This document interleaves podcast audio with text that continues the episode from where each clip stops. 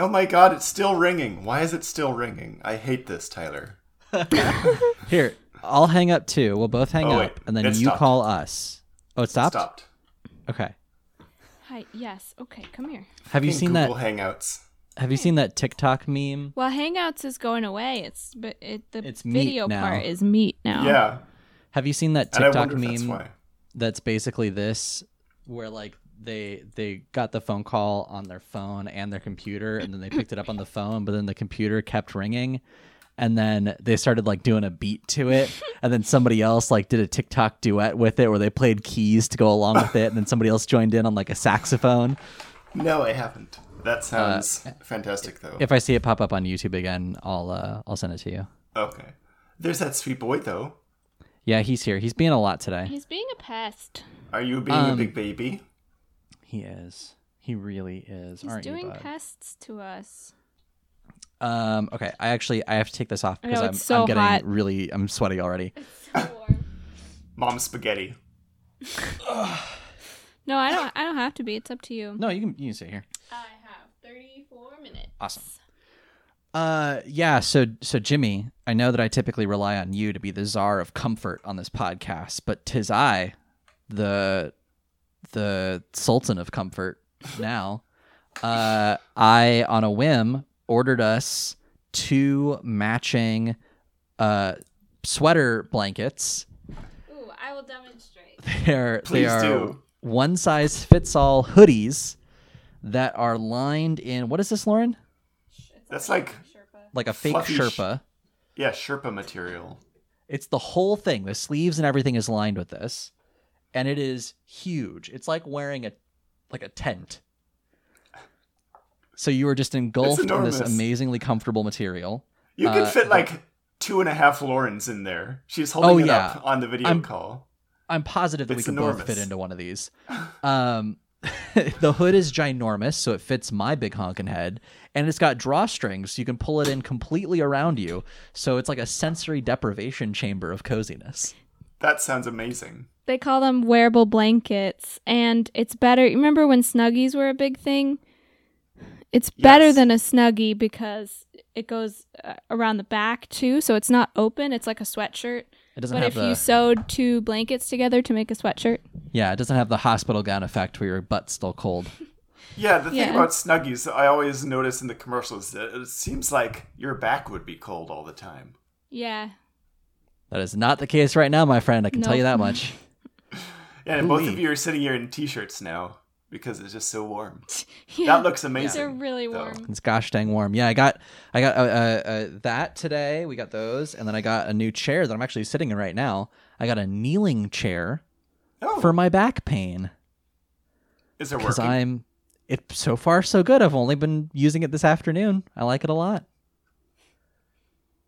It's Good. uh, it's it's weird to just be on my knees all the time in a chair, but you know what? I'll take it.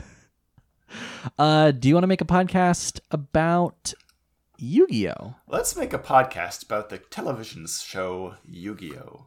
the television series. Yusuf Giovanni O. I didn't know Yu-Gi-Oh is a JoJo character. Uh, all right, here we go. Now I'm picturing like if Yu-Gi-Oh was on like Masterpiece Theater or like on the BBC, Mm-hmm. and like every time it was coming up, they would have to have some completely sedate announcer just like next up on Masterpiece Theater, Yu-Gi-Oh, the story of a young boy and his magical card game. Oh god, yeah, that's every every transition on television now. that is Hairy Bikers teaching nuns to cook. Next up on Channel 4, Yu-Gi-Oh! Yugi and the Gang search for Noah Kaiba. Could it be that this is the long-lost son of Gozaburo? Find out next on Channel 4.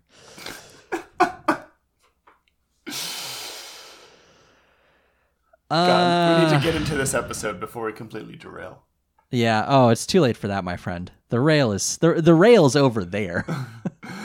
Rails off. All right, let's do this thing.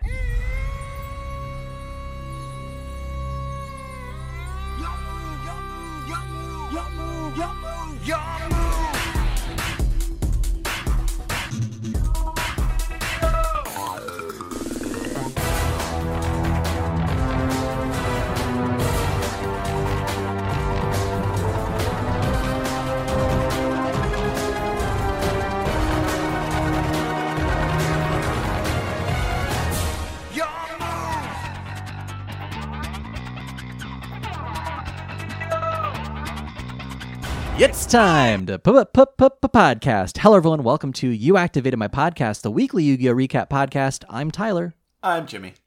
and this week we're talking about the merger of the Big Five, parts one and two. Uh, oh, pardon me. That's seasons season three, episodes uh, fourteen and fifteen. Uh, merger of the Big Five, parts one and two. So that's 66% of the big five, if it's part one and two. Right. That would be, what, three? merger of the big three and a half. uh, well, how many of them do we see in this episode? We see We all should- five. Do we see all five? We'll, we'll, we'll, Yeah. we'll keep a count. We'll keep a count of which ones take control of Tristan's body. yeah, I thi- think there this might be a- episode. This ep- if you're a big five head, the, this episode is good for you. You will get to see all five of the big five. Uh, big five head. Local big five enthusiasts. Ah, yeah, my favorite Yu-Gi-Oh villains, the big five. Gotta love it. Uh, let's start. I guess, unless you have anything to talk about before we jump into these weird episodes. No. Uh, let's let's uh, cover the with the translated title of the first episode is just Big Five's counterattack, which is weird because I don't think anyone attacked them. They've been attacking this whole time. They've been kind of on the offensive.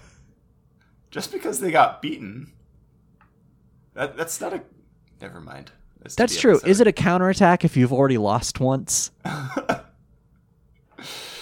Uh, the summary of the first part is Noah gives the Big Five one last chance to redeem themselves in a five on two tag team duel where Yugi and Joey take on the entire Big Five who are using Tristan's body. What a weird concept for an episode. I go. the summary alone makes me a little queasy is the thing because I'm thinking about these five fuckers in Tristan's one boy body and it's just like I I don't I we'll get into it. It's weird. Uh the episode starts in Noah's control room. yeah, apparently between the end of the last episode and the start of this episode, Noah just like left. Because last time we saw him, they were all there with him, right? Or did he spirit them away with that big ball of light trick that he does? I don't know. That must- I don't. I just don't remember him leaving and going back to his control room. right. Suddenly, he's back in the control room. Because wasn't he talk? Didn't the last episode end with him talking to Kaiba? Yeah, so it ended with they were on that like dusty road and the big 5 had run the truck off the road and they were fighting over who's who got whose body. Mm-hmm. And then Noah showed up like uh like a second coming of Jesus style descending from the heavens and he is like okay what the what the actual fuck is going on here i told you all to duel these people and now you're just trying to steal bodies this will not stand Yeah, he like summoned a windstorm and blew away the big five. That's right. Yeah, he he Wizard of Oz to them.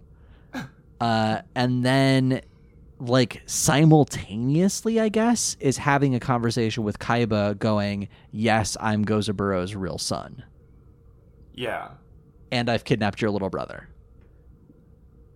So, uh, yeah, so some point between these two episodes, he's like, well, bye, Kaiba, and just leaves. Yeah. anyway, I have more pressing issues to get to, like these fuckers. Uh, and uh, here we go. yep. The Fab Five. so he's on the Zoom the Zoom call with all the big five. Uh, well, four of them uh, to start off with, and uh, they all the ones who do not have a body currently. Just uh, everyone besides Nesbitt, who is in Tristan's body. Right. And so he Noah's like, "Hey, you guys are cheating. Quit quit fucking around." And they're like, "Please, but we need these human bodies in order to escape. How come he gets a human body? This sucks. Um, and then Nesbitt joins the call as Tristan. so Tristan joins the call, speaking with Nesbitt's voice, and just kind of rags on them a little bit. Just kind of makes fun of them for having lost their duels against these is the- children. I think this is the earliest iteration of a Zoom bomb.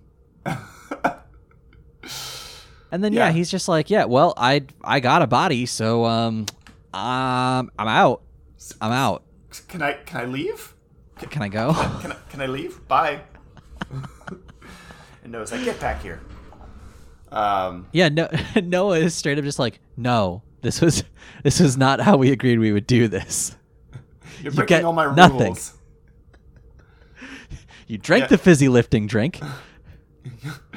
The other the, the other big five rag on him a little bit. The judge guy, I forget Johnson, right? Is the judge one? Mm-hmm. Yeah, Uh, he accuses him. dick. He accuses him of being guilty of seizing control of somebody else's personal possession. But like, we're that's what you're all trying to do right now. Yeah, Yes. Mm-hmm. What you you don't have the moral high ground. You're also trying to steal someone's body. So what what exactly what exactly is your moral your argument here, Johnson? Yeah, there's like a like I'm picturing like Noah has like a whiteboard in the background and written on it is like plan for global domination. 1. Honor among thieves. 2. question mark question mark question mark. 3. Profit. 1A card games. right, right. Okay, fair. True. So they're arguing amongst themselves. Noah butts in. I, he says, "I'm the one calling the shots here, so I'll decide what's wrong and right." Uh, I mean- okay. fair, I guess. If if he's the well, what he means is I'm the one with the physical body literally pulling all the switches. So, Yeah, I could just delete you guys right now. So shut up and listen to me. right. And he's like, all right, there's only one way to resolve our differences here. I'm going to put all of all five of you in Tristan's body, and then you will duel Yugi and beat him in order to humiliate Kaiba. Because then Kaiba will see that he lost to Yugi, and then Yugi lost to the Big Five. Therefore, I deserve Kaiba Corp. Right. And as a reward, they'll get four more bodies. Yeah.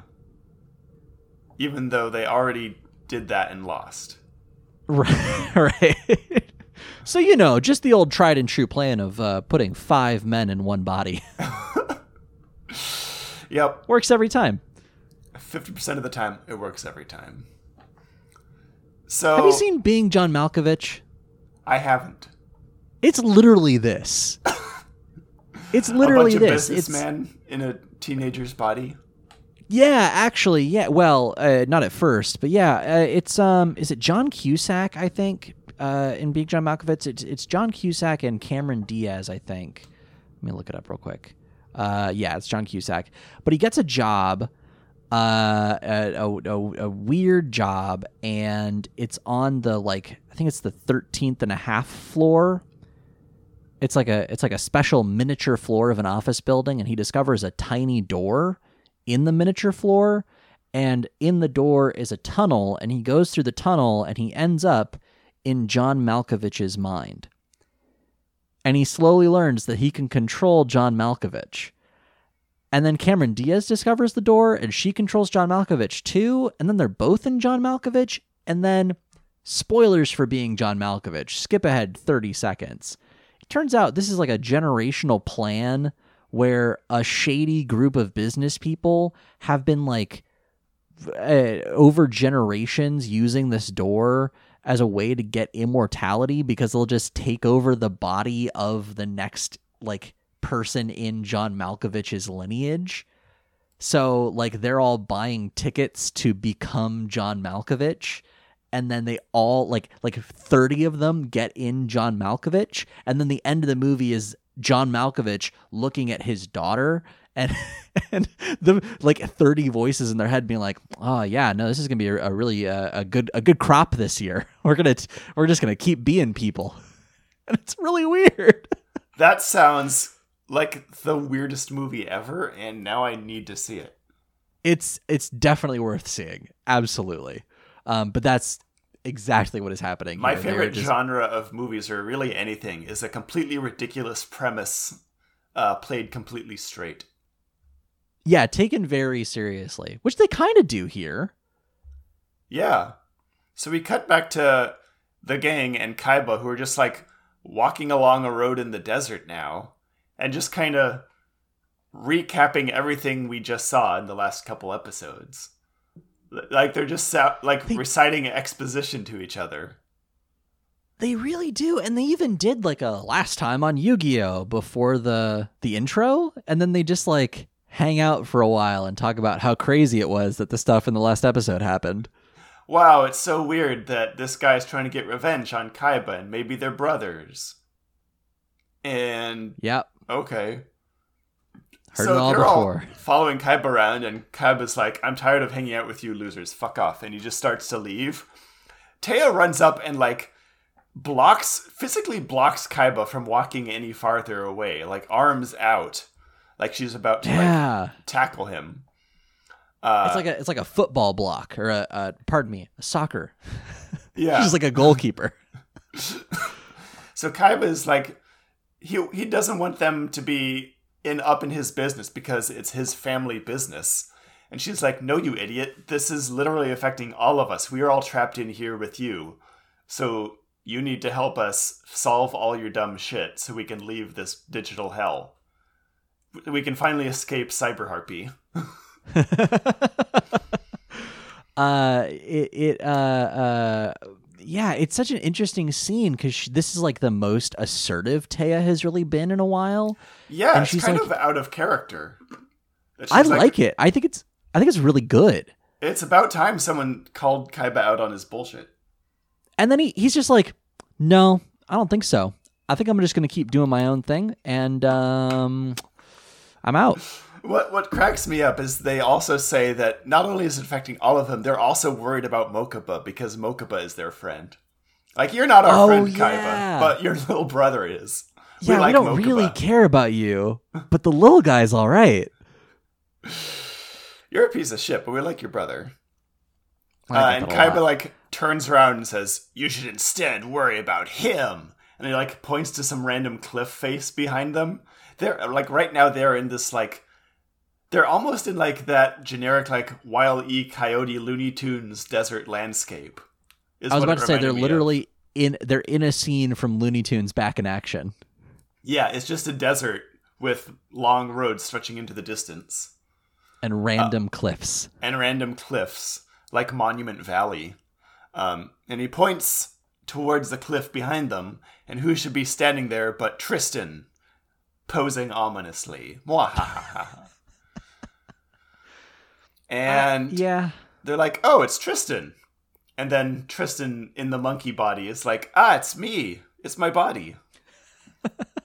but uh, then the big five speak in turns in Tristan's body, uh, and everyone's like, "Whoa, it's all the big five. And I think this sets a new record for number of boys in that boy. Yeah, I didn't like this scene at all. It made me very uncomfortable with all the different big five coming out of Tristan's body. I, I don't appreciate that this show keeps trying to break its own record for number of boys in one boy. This it's stuffing a lot of grown businessmen into this teenager's body.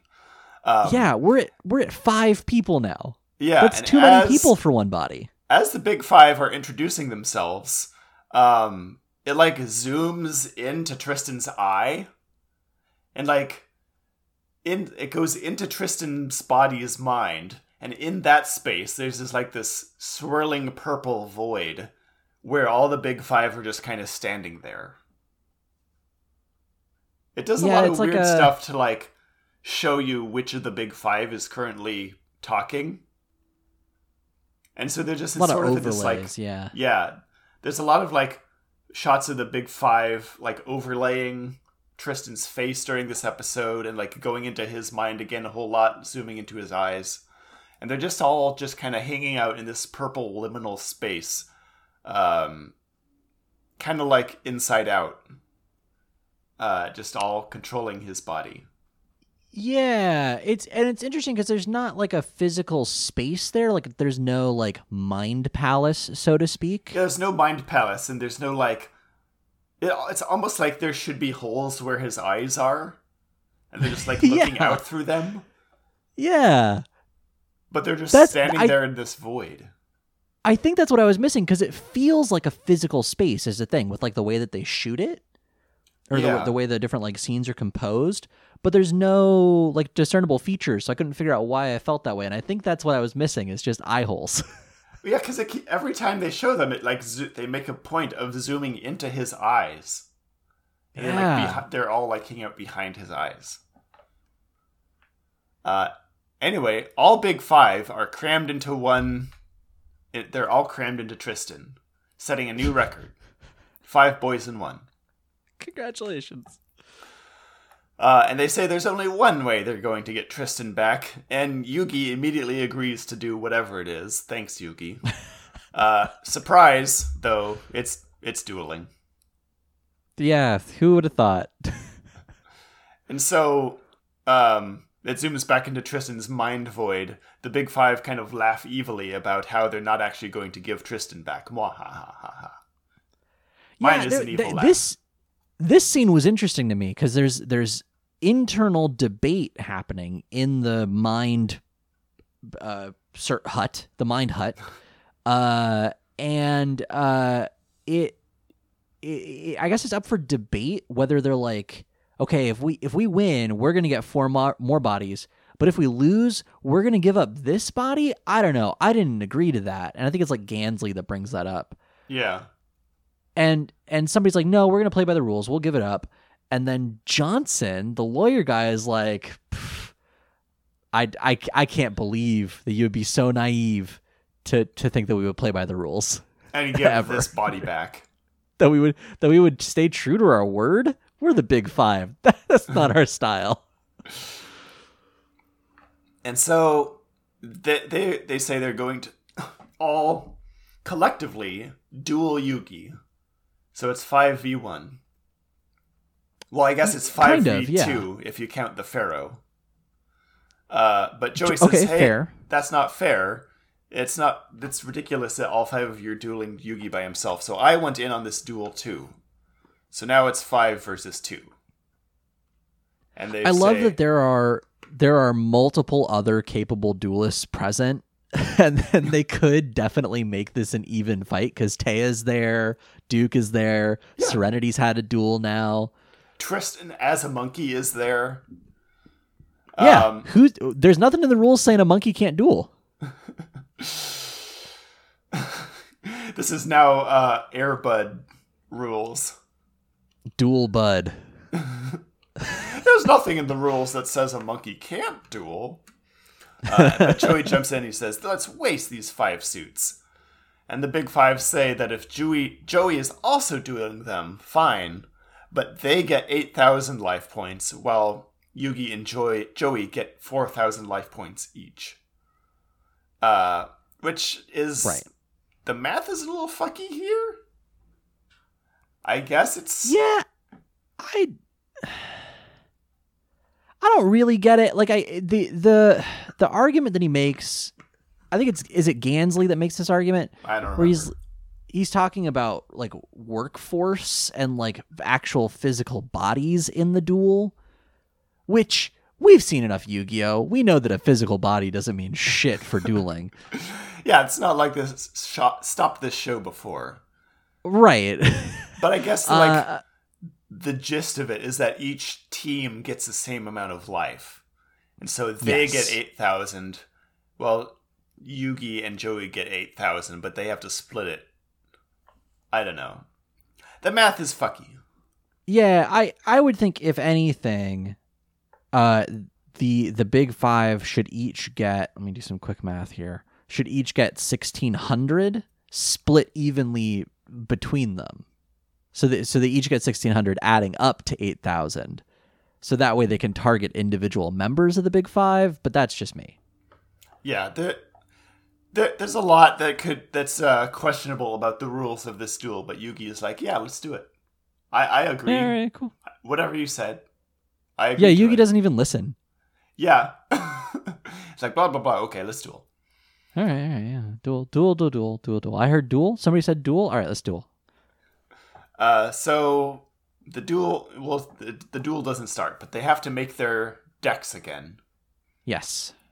Um, they make their decks. Joey sees Cyber Harpie passing by, which he remembers was Mai's favorite, so he selects it for luck. Who's? I'm sorry. Who's my? Who's this my person? My who?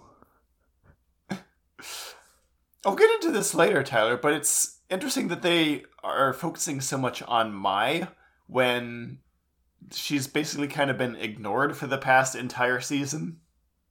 Have have we said her name at all this season? Has she appeared this season?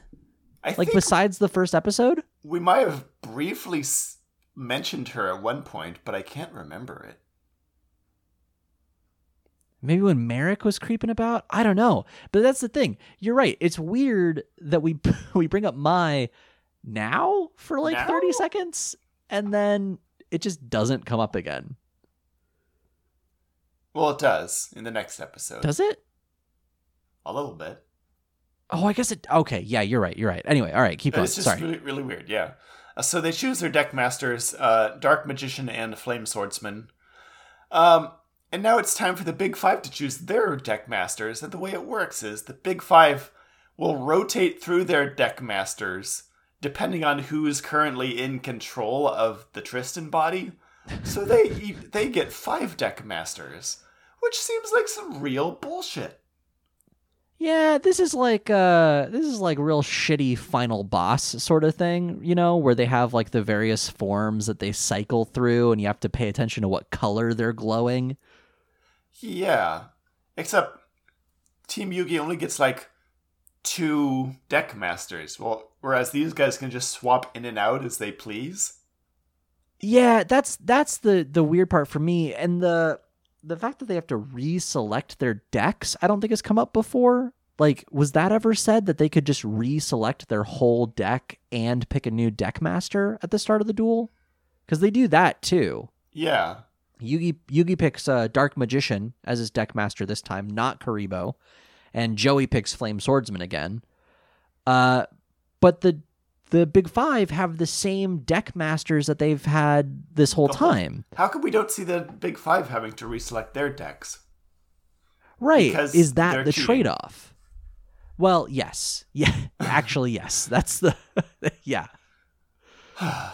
Anyway, this is a, a, a really bad duel. Just like in terms of the, It the sucks. rules. The It rules that sucks. I don't like it. It is heavily, heavily stacked in the Big Five's favor. This is some dumb bullshit. Do you want me to? Do you want me to run through the the sort of synopsis of the duel? I guess the Let's the play by play. Yeah, a duel starts. All right. A duel has begun. Uh, Gansley takes the reins at first and plays a legendary ocean. Which ocean? A legendary one. That know. ocean, as spoken of in legends. uh, I, I'm pretty sure that card is called Umi in the real game now. Uh, everything gets flooded. Then he summons the legendary fisherman because uh, a Oh. legendary ocean. oh. Uh, uh, typically, legendary fisherman would need a sacrifice, but legendary ocean lets him summon it. A lot of legendary stuff happening.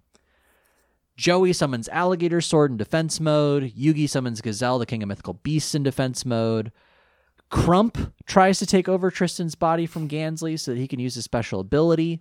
Mom said Uh, it's my turn on the body. I mean, basically, that's basically his his thing, right? He's like, "All right, you got your turn. Now give me my turn. I'll use my special ability." So he does. Uh, he switches out uh, Gansley's uh, Destiny Two Guardian, whatever the fuck that's called, for Nightmare Penguin, the Penguin Deckmaster. And this whole time, uh, whenever they swap minds, who's ever in control of Tristan's body, Tristan then speaks in their voice. So Téa recognizes that Crump is now in control, and she yells at the boys to kick his ass. Yeah, she like she like gets the chills. She's like, "Oh, oh this motherfucker." this creepy weirdo. Fuck him up. Uh, and uh, I guess Nightmare Penguin. This has never come up before in all the Crump episodes we got. Nightmare Penguin's Deckmaster ability raises the attack of his underwater monsters. Have we seen that happen? I feel like any underwater monsters? one point, but if Oh, it. He had the giant red sea snake, oh, that's right. which was above water the entire time it was shown, but is technically an underwater monster. Anyway, he's boosting the attack power of the legendary fisherman or the mighty fisherman, whatever it's called. Legendary fisherman, Legendary uh, fisherman. Mako Tsunami's dad. Yeah. Mako's dad is now underwater on the the fake ocean that they're standing in. right? Riding around on Shamu. Um, so that boosted enough that Fisherman comes up, kills Gazelle, uh, and then he summons Catapult Turtle, who is ready to do some Kanmari. Yeah. I was gonna say, how'd you feel about seeing your boy Catapult Turtle show up again? Yugi does not spark joy and must be yeeted into the sun. Any any duel that Catapult Turtle appears in is instantly like ten percent better, but this was still like my least favorite duel that we've ever seen. Yeah, so Catapult Turtle comes out. Meanwhile, we cut away to Kaiba, who's climbing some stairs. He just Is this where away. the Kaiba stair meme comes from? Have you seen this? I have. Is this that shot, or is it back on Duelist Kingdom? I think it was Duelist Kingdom. We've seen Kaiba walk up a bunch of stairs. Kaiba walking upstairs is is a thing. It's like a trope in Yu-Gi-Oh now. So he's he just wandered away from the duel when uh, no one was looking, and he's off in his own little monument valley, climbing this rugged mountain staircase up the side of a mountain, and he's angry. And he's yelling at God, God, why did you invent stairs? He literally is yelling at God, though. Well, Yeah, Noah, he is. which is the closest he thing has in the a- digital world. Yeah, well, true. He has a whole monologue like he's in like a daytime soap where he's like, Noah's story has to be a lie. He claims that the man who adopted me is his father. But if his story is true, that would make him the same age as me. But this twerp could it be more than. And he just like trails off. Yeah, like he just repeating to himself everything we've already known. And what they covered at the beginning of the episode, like twice. Twice, yeah. Once in the recap and once uh, uh, the other characters earlier. So you know this is a this is an exposition uh, a recap heavy episode, which is great for us. He's just exp- he's not even saying the exposition to anyone in particular, just to himself, which is very funny to me. He's saying it directly to you, the audience. Uh, so we cut away from Uh, him Yeah. like 10 seconds Back later. at the duel. uh, Joey plays Kunai with chains face down as a trap card. Then he plays Cyber Harpie. We hear Mai's, Mai's name uttered once more this episode. Uh, he switches Alligator Sword to attack mode and ends his turn. Yugi kind of picks up on his plan, like he sees the face down card, uh, and he summons Mystical Elf in defense mode and then ends his turn, sort of like intentionally taunting Crump to try and attack him. Uh, at this point, Johnson wants a piece of the action too, but Crump is like, nope, nope, still my turn. I haven't lost like- a life yet. They're like Mario fighting, rules. They're fighting each other inside Tristan's head. They're like physically like putting their hands on each other's shoulders and be like, "Hey, it's my turn," and like shaking each other. Uh, like they're at a like they're at a fancy formal dance and they're all trying to cut in with the same dance partner. Pardon me, might I have a spin? No, Uh, Johnson- Johnson was in. yeah, Crump Crump is like, ah, fuck off, I'm the penguin. Uh, and uh, he has he has legendary fisherman attack mystical elf, triggering Joey's kunai with chains, which stops the attack and boosts Cyber Harpie's attack points.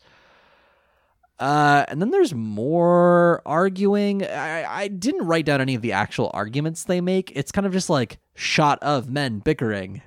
Yeah, they just argue with each other, standing around. Daytime, Tristan's mind, internal. Now here's a weird s- Uh, scene. Uh, robot yeah. monkey Tristan despairs over being in a monkey body. He like yeah, speaks he- out loud and then starts.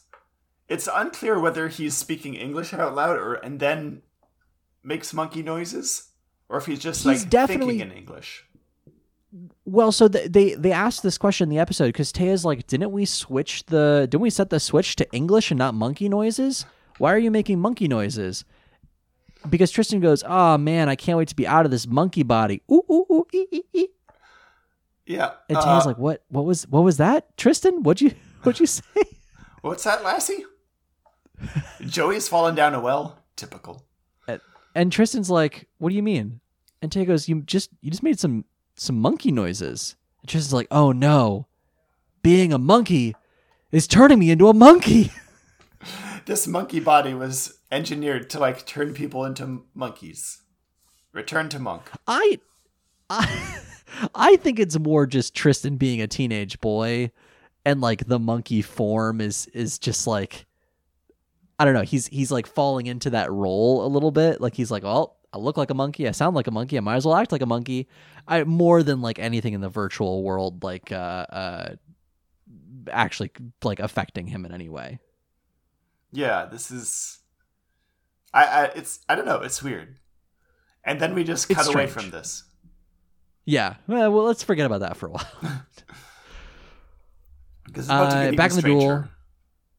Yeah. Uh, Because here, Joey gets Harpie's feather duster, uh, and he plays it. It removes all the Big Five's magic and trap cards, uh, including the ocean, which just kind of gets swept away. Yeah, he summons a broom which sweeps away an ocean. Uh, it's very uh, Magician's Apprentice. Um, Yeah, yeah. and then he like, there's a shot of Mai, and Joey just kind of reminisces about Mai and how this was her card.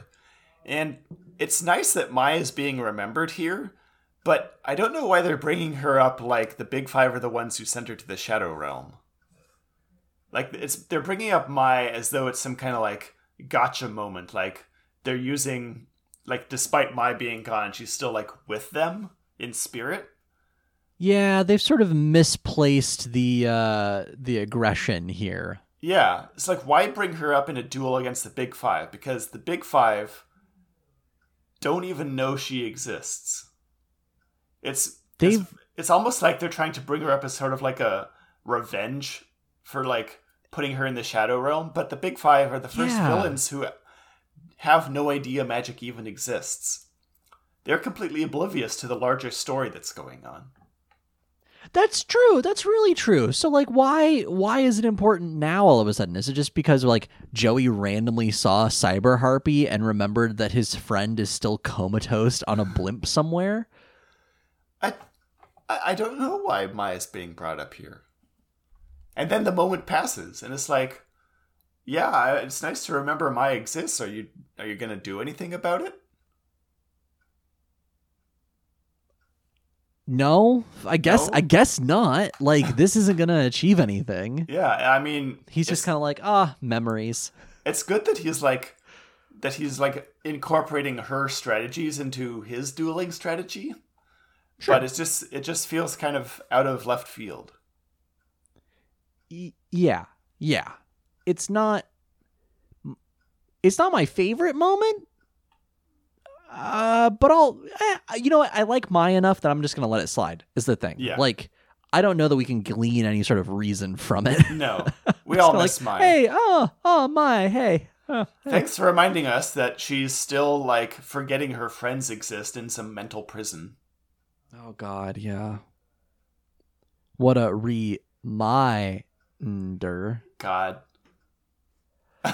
Uh, okay, so he activates Harpie's Feather Duster. Cyber Harpie kills the legendary fisherman because of her boosted attack. Alligator Sword uh, is going to attack. He, he like says the words Alligator Sword attack, but then he realizes that Catapult Turtle is still on the field and has 2,000 defense, which is more than Alligator Sword attack. So he, he belays that order. Uh, and then uh, he has Alligator Sword attack Crump's face down card instead, which is uh, Magician of Faith. Is that right? Uh, it appears for like one second and then explodes. And it had, I guess, a special effect where when that happens, it lets him bring back a magic card. Uh, so he, uh, uh, Crump, brings back Legendary Ocean. So everything gets flooded again. Ta da! We're, we're back to where we started. Yep.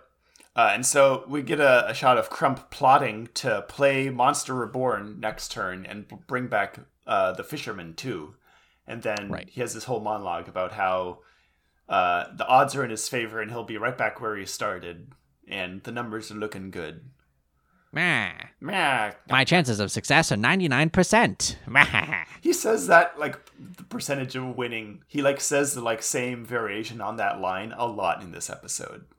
He's like, like- uh, like the C3PO of Yu Gi Oh! C3PO. Never tell me the odds. Uh, Yugi has this moment where he's like, uh, we're gonna take you down, Crump. We've we've got you now. Yeah, this will be the end of you. And then he's like, I play Kuriboh in defense mode. Got him. Got him. Nobody ever expects Kuriboh. Then he plays uh, actually a good card, card destruction, which makes all players discard their whole hand and then redraw all new cards. And this causes Crump to discard the monster reborn that he was sort of mentally plotting about. So that plan Yeah. is kaput. His entire plan is thwarted, and uh, he gets mad about it. And so they swap out Crump for Johnson, the legal guy. They're like, "All right, Crump, you had your chance. Look what you've done." Uh, time time for Johnson to take a spin on the old Tristan mobile. God, you wrote down Tristan's line.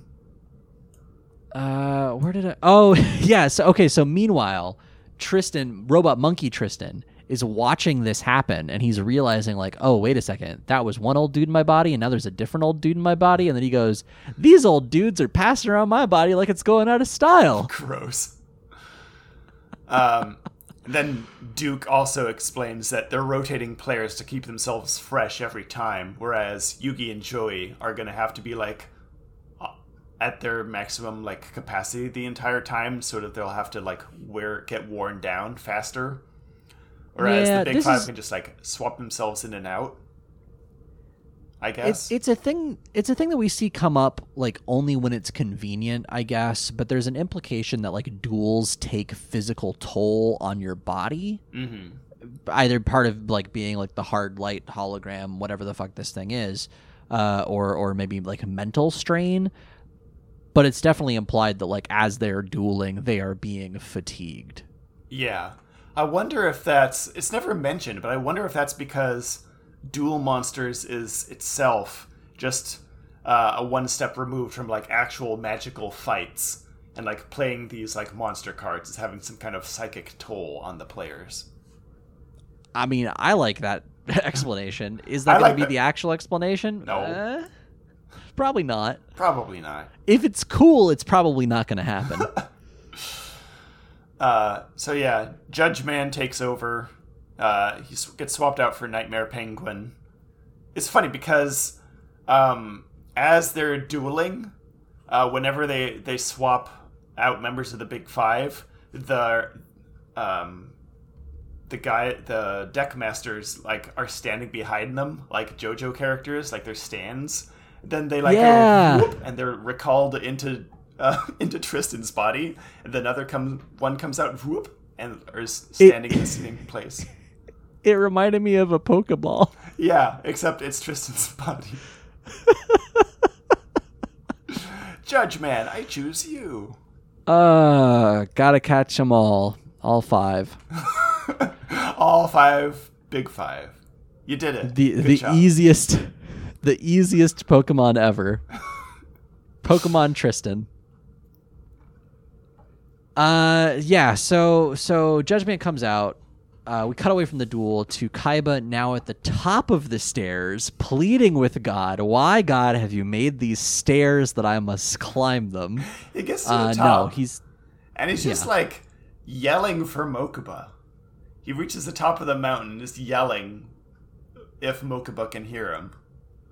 Um, there's no answer because No, he's alone. of course not. Uh, and then there's like this like stone Roman style temple at the top that he's walking through, just big white columns everywhere. Uh, Yeah, he, he's like walked to the Acropolis. Acro- Acrop- Acropolis. Acropolis. Acro- there it is. I can never say it right. I'm glad Lauren's not in the room. she would get so mad. Uh, he just like gets to the top of this mountain, and he surveys the top of the mountain, and and all that he could see was the other side of the mountain, the other side of the mountain, the other side of the mountain. No, he sees off in the distance, shrouded in fog, a building that he has designed, but using a blueprint that he's never shown anyone else. And he's like, wow, how could this be? He shouts at the sky, "Who is this kid?" Kaiba, is this is not hard to figure out. You got hacked. Maybe you shouldn't Uh, have all your passwords be Kaiba. Kaiba rules! Exclamation! Exclamation! One! One! One. Uh, meanwhile, Noah hears this from his lair too, and he like turns, and there's Mokuba standing behind him, and he goes, "You don't want to go to Kaiba, do you, uh, Mokuba?"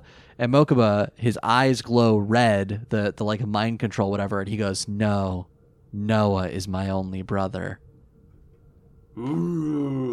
Ooh. To be continued. Uh, to be continued. Also, I just realized why I can never say that word. The acrop, acrop Acropolis. that one. It's because uh, of Apokolips, the planet that uh, Oh, in DC? Doomsday is from. Yeah, the uh, uh, Apokolips. now see now now I can't even get this right. Uh, uh, Apokolips is uh, uh, New Genesis, Darkseid. Dark Side. where Darkseid's from. I'm not a good DC fan, like I'm not a devout DC fan, but for whatever reason the word apokolips because it's spelled that way with the K and the lips, that gets stuck in my mouth more than the other one. More than how Apocalypse is actually spelled.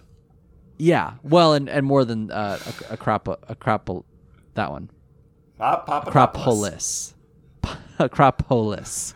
Papadopoulos. Isn't that a guy? That's one of the villains from uh, Tintin. It's the guy with Probably, yeah. Big nose.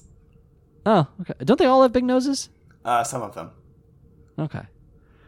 Uh Jimmy, what was the best part of part 1 for you? Uh, so far, the big five swapping around in Twiston's body is way funnier than it deserves to be. And they were like arguing with themselves and like fighting over who gets control of Tristan's body. It, it- it's silly. It's pretty good. It's it's like it's uh it's five angry men. Yeah, it's five angry men inside the like void mind of this child, and they're all just like bickering with each other the whole time. Uh, I don't know. It's a pretty good bit. Yeah. It's I not- like especially it's literally when- not something I've ever seen in a TV show before, so it's pretty funny. Oh, never. No, yeah. I it's funny that Duke figures it out too. And he's like, "Oh yeah, they're switching places in Tristan's mind." And everyone Oh. goes, "Oh." Yes, Yeah. that makes perfect sense. that was your best? Uh, I really enjoyed actually watching Kaiba have a spiritual moment. Like I made fun of him climbing the stairs because of that meme that I can like half remember now. Uh, but but him like just climbing the stairs and having this this sort of uh, religious experience was very good Kaiba to ventures watch. into the wilderness where he fasts for 30 days and 30 nights. Yeah, and he's like now he's literally going to go be tempted by the devil. Right, Yeah. is what's going to happen. It just gets off into the like literal like wilderness, just this random desert area. Oh my god, is the next episode going to be Noah appearing to Kaiba and saying, "Reach out your hand and sup of the wonders of Kaiba land," and then Kaiba having to say, "No." For I am the creator, and all things must go through me. like, or like whatever, whatever shit he does, like the the last Yeah. temptation of Christ. The last temptation of Kaiba. Uh, time will tell. Uh, how about the worst part of this episode for you? The worst is Mai being brought up like it's some kind of like gotcha moment for the big five. like she's being Yeah. brought up to to like shame them for like getting rid of her, but like she's still like dueling them in spirit, but like they have no idea who she is. She's she just appears in this episode and then like vanishes. It's a wasted moment playing my strategies against the big five, but it would be a lot better if they like did this. They had this whole moment if you if Joey was dueling Marik, because Marik would Yeah. have been the one to like put her in the Shadow Realm. But like if she, if yeah, it would be such a better moment if like he was like foiled by someone he thought he had defeated. Yeah, absolutely. It it's it felt it felt very much to me like the writers were like, "All right, cool. We got this big battle scene. They're gonna face off against the big five. We got everything set up. We've got the duel all planned out. What are we? What are we missing? Something's missing from this episode." And then one of the writers is like, "What if we put in a character that people cared about?" Oh, My Valentine? Okay. Yeah, let's put her in this episode. Like, yeah. Why not? Okay. All right, cool. Could have could have done it differently, but here we are. I feel like it's a it was a wasted moment. Absolutely, absolutely. What was your worst? Uh, my, my worst was at the beginning of the episode. We we talked about this a bit, but at the beginning of the episode, everyone like the Big Five and Noah were all like, "Yeah, we're trying to steal bodies, right? Like that's been our setup from the gut. Like we are we are in it for the meat." But they keep going back to this like but we're gonna do it the right way we're gonna we're gonna earn our literal pound of flesh We're going to win these bodies in a game of skill. We deserve them. like But then they like so- go they go right back to being like, yeah, but we're secretly going to not give up the bodies if we lose.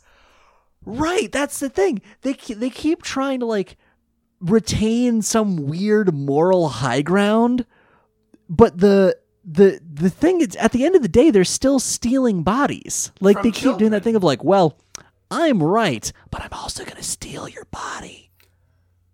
Like wh- like what is, is this like the republican national convention? Like what's happening here? They have no agenda beyond getting their own interests taken care of. And the the morality is just like window dressing. yes yes that's exactly it the morality is window dressing and i can't this is the thing that i have not been able to stand from the big five like from day one It's like who are they trying to fool? Themselves? Are they trying to fool Noah? I think they're trying to fool Noah. i think they're trying to fool me at this point Yeah, are they trying to fool us, the audience? I don't know. into into feeling sorry for them i don't know i don't know uh let's yes, move into the next Five, episode I do though. think you deserve these children's bodies. here, here you go big five here's a here's a nice meaty body for you enjoy dig in you you've you've provided a persuasive argument. I now think that you deserve Tristan's body. Crump, you get Téa's body. Good job. next round on me bodies all around uh um God. All right let's let's let's we, we, we got to get through one more episode. Let's Yeah. let's power through here. The merger big five part two translated title is target jonoichi. I can never say i'm i'm terrible at this. Target jonouchi Jonucci? jonucci. The teamwork played victory. Summary of this episode is the big five attempt various strategies of victory with the aim of eliminating joey first However, their poor teamwork soon puts Yugi and Joey ahead. Lecter then calls their most powerful monster to the field, the five head dragon. No, he doesn't. No, he- really doesn't. He d- he d- literally doesn't. I, is He- is this the first time a episode summary has lied to us? Because he does No. not summon the No. five-head dragon. Episode summaries are they have a tenuous grasp on the reality at best. Uh, uh, no, this is certainly not the first time that an episode summary has contained something that does not happen. I'm trying to remember. There was an episode. I think. It, do you remember that episode where uh, the whole thing was a clip show as they took the helicopter to go rescue yeah. Mokuba from Marik? And the summary was like, meanwhile, Téa and Joey do blah da da da da. and then Téa and Joey don't appear in the episode. I I guess Anyway. it's filling in what the other characters are doing in the description for an episode is probably like the worst case of telling you instead of showing you. Yeah. Like it, it literally, it's not canon in the TV show. It's just mentioned as a, a subtitle, right. a footnote. Uh, I I I have to make a, a horrible confession about this episode, Jimmy. Hmm. So, uh, I forgot that we were recording today. Like I, I, you know me, the listeners know me. My grasp on what day of the week it is i- is is slim. Uh, if I am lucky, I can remember what day it is, but I have to check several times a day. I just didn't realize that today was Thursday. I thought it was Wednesday. Uh, and I forgot to watch the episodes. Well, it's so also been March for an entire year, so I forgive you. yeah, Lauren told me March uh, apparently is coming back in three months, and I'm not okay with that. um, but so so I I didn't get a chance to watch the episodes until after I finished work. So I I got off work, I started watching the episodes, and I'm doing the the math after the first one. I'm thinking, okay, gotta make dinner. We're making frittatas tonight. Like, gotta plan out such and such time. And of course, dinner took too long, so I ended up being fucking late anyway. But I was like, I gotta get through this episode.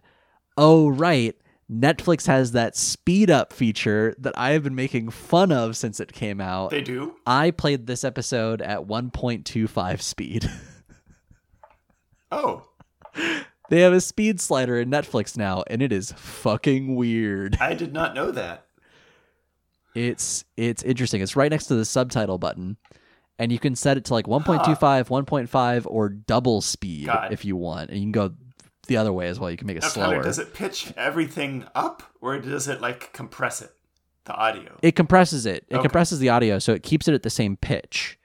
Um, but everything is just that much faster.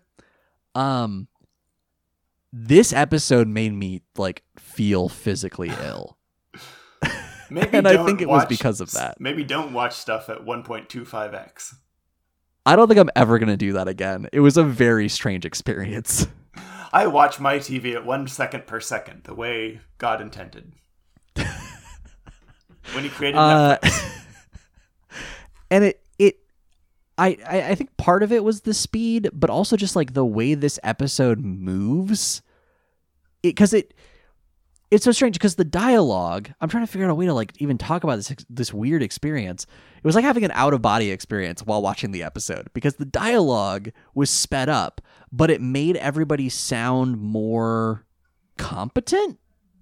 Like they were just like, I'm gonna do this, and then I'm gonna do this, and now the next th- the next thing is happening, and like it made everybody sound like pretty on on the ball, but then the scenes were just all over the place, and it felt like um, I don't know, it felt like a weird like trip in a way. It was like Weird. everything was sort of amorphous, um, in in just really strange ways. I don't know. Maybe I shouldn't watch Yu-Gi-Oh while hungry either. I think that might be the other thing. What a fun weekend? Get really high and then watch Yu-Gi-Oh episodes at 1.25 speed God, I just it doesn't help. Okay, so let's get into the across the universe, but with Yu-Gi-Oh. I, yes, that's what it felt like. It felt like watching across the universe, where just like everything was kind of like, yeah, it was cohesive and it was all part of one episode, but like, was it really? Was it though? Uh, it doesn't help that the first line of this episode is those business geeks are sharing me like I'm a corporate condo. Gross and weird. It's from Robot Monkey Tristan as he watches five old men uh, trade out his his body like old clothes. Uh, Uh, Judge Man has swapped in. Johnson has has taken control, uh, and uses his Judge Man special ability that lets him pay 1,000 life points to remove all of Yugi and Joey's monsters, dealing 500 damage each. So they each take 1,000 damage to their life points. that's a good strategy. If you played that on someone who had a token deck, you could like kill them in one go. Yeah, right. Like that would have killed Marik long before Slifer the Sky Dragon came out, Mm-hmm. or Strings, I guess. Sorry, Strings. clearly, Uh, someone used to take notes. Yeah. Uh, then we come back to Kaiba. He he goes to that building in the distance. Is it? He's talking. He mentions one building, but he's talking about the whole complex, right? Yeah, there's a whole complex that he's walking through, and it's Kaiba Land. It's Kaiba Land. Didn't we see this? I in was the movie? confused at first. We did we did see this in the movie. So uh I was confused at first because it zooms in on one building and he's like, This is impossible. Nobody could have built this. And it's like a boring square skyscraper with like a dome on it. Yeah, it looks It's like, like a- every like a- tile set in SimCity 2000. Yeah, it's like what every kid makes with Duplo, right? like it's just like My first here you go, Minecraft stack some bricks. It's like Kaiba logging Yeah. into Minecraft and being like, "No, no one could have designed this. This was my idea." And it's just like a cobblestone house. Right, right. But no, but it's Kaiba Land, this The theme, park, I guess, that wasn't even going to start construction for another year. Four But he goes, but it's a hundred four years, pardon me. But he goes, but this is a hundred percent accurate down to the security system. this is the most. This is one of my favorite parts of this entire episode. This is the most insufferable security system ever designed. It's so Kaiba. What it is is there's a locked door, right? And in front of the locked door is a tiny little chessboard. And to open the door, you have to get a checkmate. And like, yeah, of course, no one but Kaiba could get a checkmate against uh n- no opponent. Yeah, it's just a bunch of chess pieces that are laid out in such a way that you can like get a checkmate in one move. And once you do that, the door opens. So God. so like so like what if you figure out what that one move is do you get a job at kaiba corp like is that the rule that's not a very secure system Oh, Kaiba is so smug that he thinks that only he could solve this grandiose puzzle. It's like, okay, you smug wanker. Don't break an arm jerking yourself off. He solves it easily, of course, and walks inside. he's like oh, oh this chess this chess piece uh we cut back to the duel Fucking Kaiba. we cut back to the duel the uh is it it's still johnson he summons hysteric angel We've seen her before. neither hysteric nor angelic Nope. But Uh, she does just- do the anime glasses thing so hard that it hurts Joey. yes very good glasses She, she like adjusts her glasses and then they glow and shoots lasers out directly at Joey. He takes physical damage. I I picture that as being like the attack that you would do if you were a Yu-Gi-Oh card. I just go, I tap the, my glasses and then it goes pew, yeah, yeah, I like it. all according to Keika. Uh, then uh, then uh, Johnson plays a face down card and then plays Altar of Mist. Uh, Altar of Mist lets him play any ritual magic card after three turns. So effectively, that lets him summon a very powerful monster, uh, any very powerful monster from his deck after three turns. So uh, they are they're in for it. Oh boy. It's a Swiss Army knife of altars. Any ritual Which you want like- to do, you can do it right here. Step right up. like it begs it kind of begs the question like when they m- merged did they combine their decks like how many ritual monster cards are there actually yeah, I want to know what the deal is with their hands because it seems like five different strategies all mashed into the same deck would make it really hard to accomplish anything. yeah it shouldn't work It shouldn't work at all. Like Unless- if I it, unless unless johnson is manipulating the the rng maybe they're just cheating, which would also make sense. it would make they, the most sense. they did say they did say also we're going to cheat Yep. uh joey plays rocket warrior which uh is really in a league of its own get it yes, unfortunately. League. Yep. hmm Uh, and then the Flame Swordsman's special ability lets him transfer 1,000 attack points from Flame Swordsman to Rocket Warrior, which then lets Rocket Warrior kill Catapult Turtle. War is Uh, hell. uh, Johnson immediately activates Revenge Sacrifice, uh, which allows him to not only kill Rocket Warrior, but actually sacrifice it and use it as part of a summon. So he summons Machine King, and then Rocket Warrior is no more. This was the part where I started to lose the plot a little bit. I can imagine if you were listening to this at 1.25 speed, it would get a little wobbly wobbly. Because Yugi This next line, to Yugi I- needs to play a card called Desvolskalf. I had to pause and go back because I thought I had missed like 30 I thought I'd missed a whole nother episode. Like I was like, shit, is this part three already? What where did this strategy come from? Oh, because he no. says, I need not just like I could, he says, I need to play Des Voltsgolf.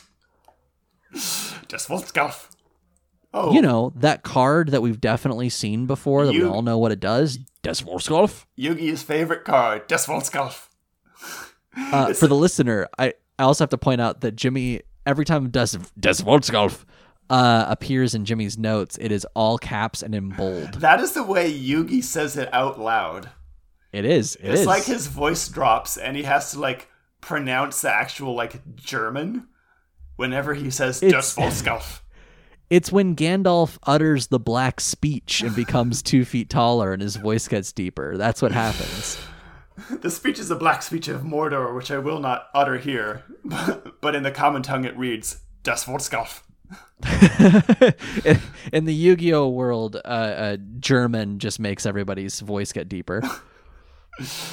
Uh, but in order to play Das Desvolskalf, we should specify Desvolskalf blah, is spelled D E S space V O L S T G A L P H. I had to pause. Volstgolf. Voltsgalf.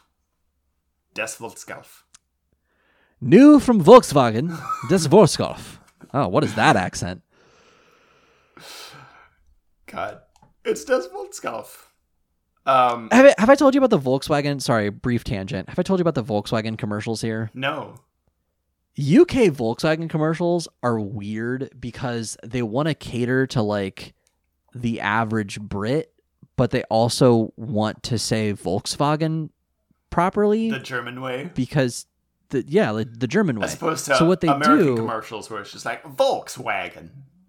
Right. So what they do is they get British actors to sit in Volkswagen cars doing an American accent for the whole commercial. So the whole time they're they're like, "Do you want to cruise the open road? Do you want the freedom of of like whatever?" and then and then the commercial I'm thinking of is a a, a woman specifically who goes, um, "Then you want to try out the Volkswagen car." They're close Get enough. yourself a new Volkswagen today. They're close enough to Germany. They're like, we better not piss them off again. You remember what happened last time? and it's just it's definitely London, the same so voice. we like it's better not like it's say Volkswagen properly. and it's not like they're doing like an ADR or anything where they're clipping in like somebody else's voice. It's definitely the same voice, but they have told the actor, "Please do not fuck this up." It will cause an international incident if you pronounce Volkswagen incorrectly. Anyway, please please explain to me why Yugi needs to play Des Volksgolf. Uh, because it's a strong monster, I guess. Mm, nope. The other reason. It's the literal opposite reason, it turns out. I. This is the part of the episode that made me feel the queasiest because it does so much weird cutting and Yugi explains his strategy. It's. I. Like, sure, I had it sped up, but I can't imagine that this is pleasant to watch in any speed. Yugi has a plan within plans, just like the Kwisatz Haderach. Um, hi- his plan is to summon Desvolskalf and then have a card next to it to trap, to, to bait the Big Five into attacking that card, Right. which is a trap So card d- which will get them because it, Desvoltskelf will be too powerful to attack. And Joey looks at this and is like, he tries to warn Yugi that this trap is too obvious, like it's the oldest trick in a book. Activating the trap card is literally the name of this podcast. Yeah. What What are you trying to do, Yugi? Uh, he gets very bad at furtively warning Yugi that this trap is too obvious. Uh, that Serenity from like forty yards away thinks a bumblebee flew down his pants. He's like, uh, Yugi, uh, mm, It's- uh, uh, oh, uh, uh, Yugi, bud, hey, uh, mm, I think that might be a little. I think, bud, I think it might be a little too obvious, bud. and it's so weird the way that he gets here because okay, so uh, is is a weaker card is the thing. Specifically, it's a weaker card, but he can't summon it without removing a card. No, pardon me, without a sacrifice. He can't Yeah. summon it without a sacrifice. So to get a sacrifice, he doesn't have any monsters on the field.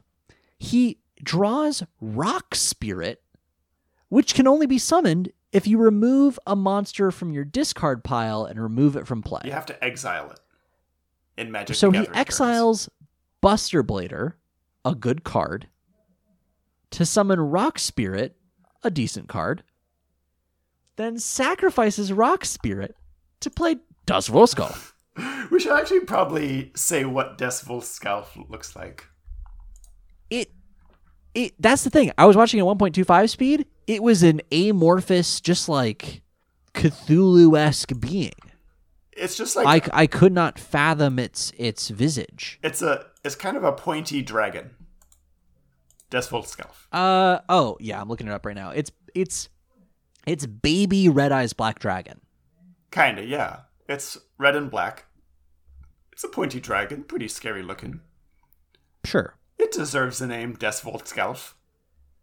Volstgalf. Sure. Does that translate to anything? What does that mean? Let me open Google Translate here. Google Translate.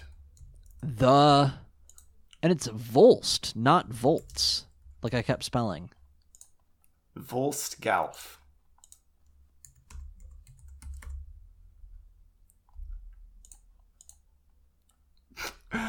No, it's not Italian. Let's see if it's German. I bet it's German. that just translates to of the Volstgalf. Oh, great. Okay, good. Uh, I'll, I'll, you know what? I'm gonna throw this out to the listeners so that we can get through the rest of this episode. If you know what decibels golf means, please write to us. You activate my podcast at gmail.com. Let us know. Um, but anyway, so this whole thing is he's setting up like a very obvious trap, and that's what Joey is like, ooh, ah, bud, mmm, ah, ooh, ooh. And uh yeah, and Duke spots it from a mile away. And then uh Nesbitt uh takes control of the Tristan uh copter. He immediately sees Yugi's shitty trap. He's like, You dumbass, that's the oldest trick in the book. He plays Heavy Storm, which destroys all trap cards. Uh, Yugi looks shocked. Because his trap Joey actually had a really good line. Joey, Joey had a good line. Joey was like, Yugi might as well be wearing a sign that says, I set a trap, so attack me. Uh, and so Yugi says, Ah, it was worth a try. Dang, you got me. So Nesbitt, ah, nuts. Nesbitt attacks Desvoltskalf with Machine King. Uh, but Yugi is like, aha, you activated my trap. And then there's like one of those cutaways with everyone's face gasping. Uh, it was a trap within a trap. Obviously, obviously Yugi planned for this. The real trap was Desvoltskalf's special ability. Uh, when Nesbitt played his magic card, Desvoltskalf's attack power went up. And so when he gets attacked by Machine King, Machine King loses, is destroyed, and the Big Five lose another 500 life points. And so the onlookers are seeing all this, and they discuss that his real plan was to bait the Big Five into attacking him instead of attacking Joey, who was down to 300 life points and would have lost. And everyone cheers for Joey Right. being such a good actor. yeah. And Serenity's like, wow, Joey, he couldn't have done it without you. And Joey's like, yeah, uh huh. No problem. Even Yugi turns to him and is like, "Good acting there, Joey." Joseph, and like he gives I- him a thumbs I- up. I put a screenshot in our in our chat here, Jimmy, uh, or in our in our shared notes. Uh, of the thumbs up that Yugi gives Joey, this is the fattest thumbs up I have ever seen. Like this looks like. Garfield's hand. It's a huge thumb. I've never seen his hands that big. Yeah, those are some I- like those are some like a '90s comics hands. I'm gonna come back to this later, but I think one of the other things that made this like such a weird and like kind of sickening episode to watch is I think the animators just like forgot what bodies do in this episode. The, the, I would notice that the animation in this episode was a little different, but I also wasn't watching it sped up, where I'm sure it was even weirder. it was it was jarring. It was jarring. Um. Okay. So so the thumbs up, the convincing acting. Joey's like, yeah, uh huh. I totally knew that. That was, mm-hmm. Yep. Joey draws Panther Warrior, uh, but it can't attack without a sacrifice, so he summons it in defense mode. He places a card face down and passes to Yugi. Yugi apologizes to Tristan, which I thought was very sweet. Yeah, he turns because around. it has to attack Sorry, robot monkey, I'm gonna attack your body directly. And Tristan is like, ah, you gotta do what you gotta do. And then he's like, just don't mess up the hair. uh, and he uh, has Dust Volskulf uh, summon, or no, pardon me, uh, attack Tristan. And then he summons Big Shield Gardena, our big boy, in defense mode. Yep.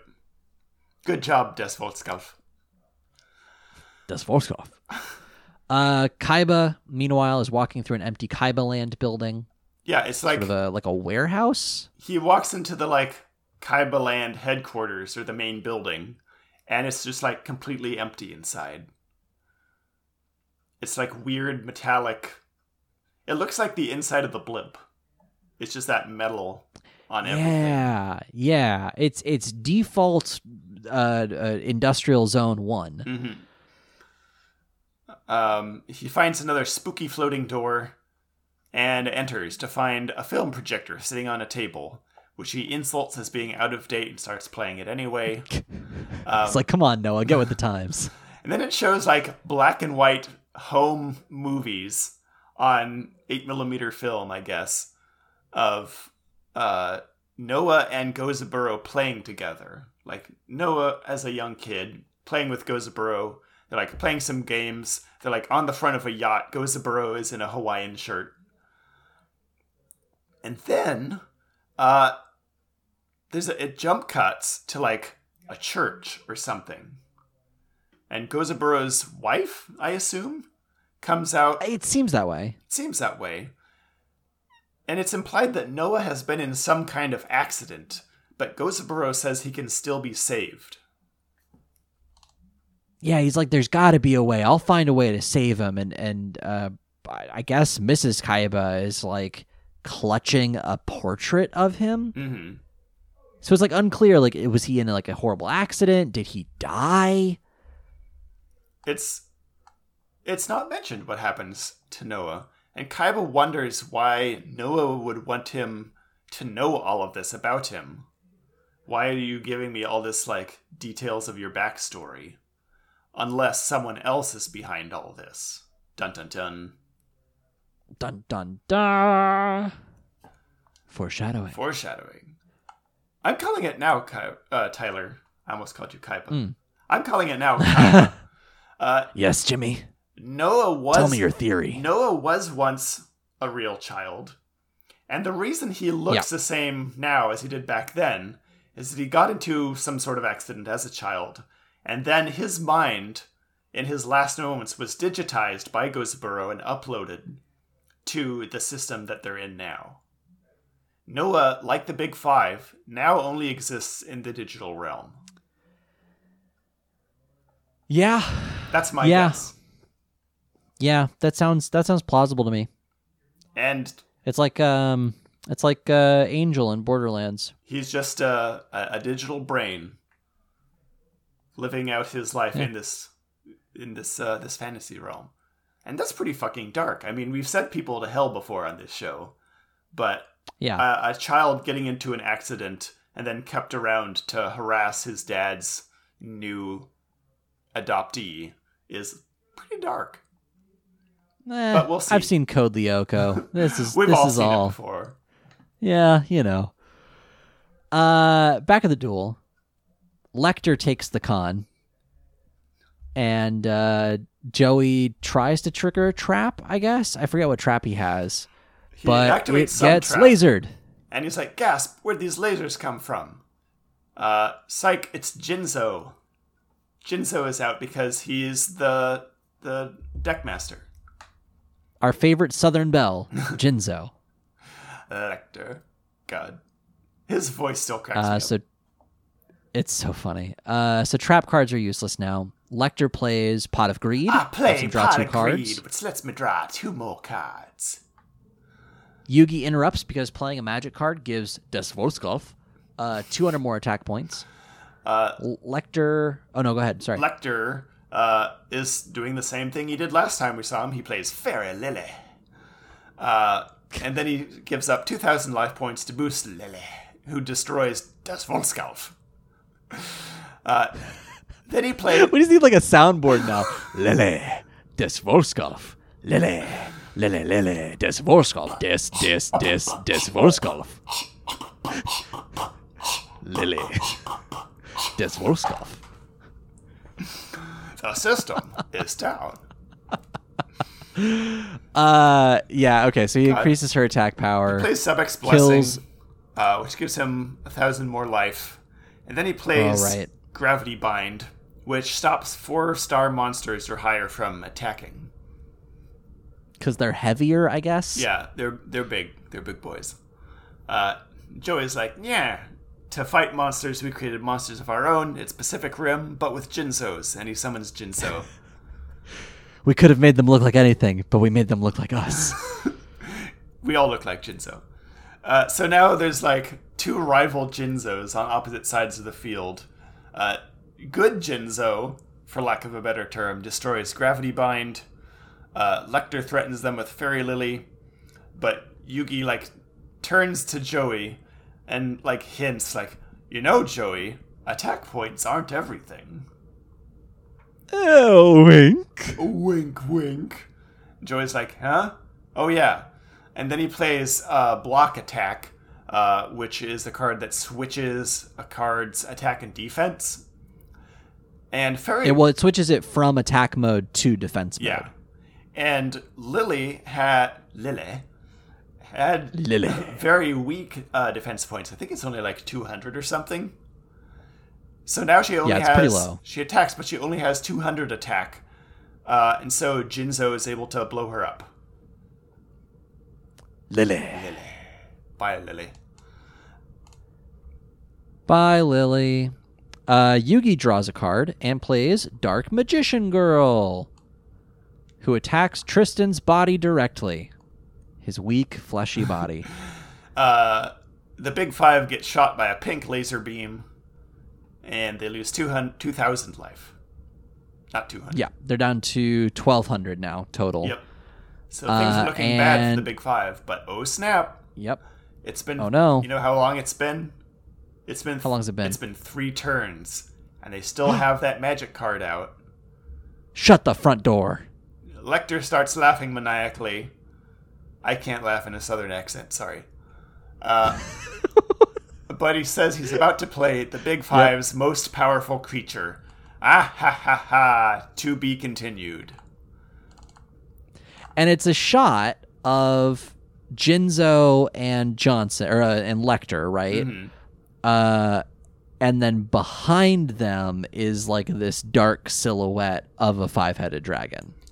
But it doesn't come out. It isn't. It's not. It's not really re- a reveal No. necessarily. It's sort of a teaser. A hint, next episode. It doesn't come out to It's, the field, though. But I guess, spoiler Yeah, alert it- for next episode, it's the five head dragon. A, little appetizer. A little appetizer. One head for Just a little something to get you going. one head for each big.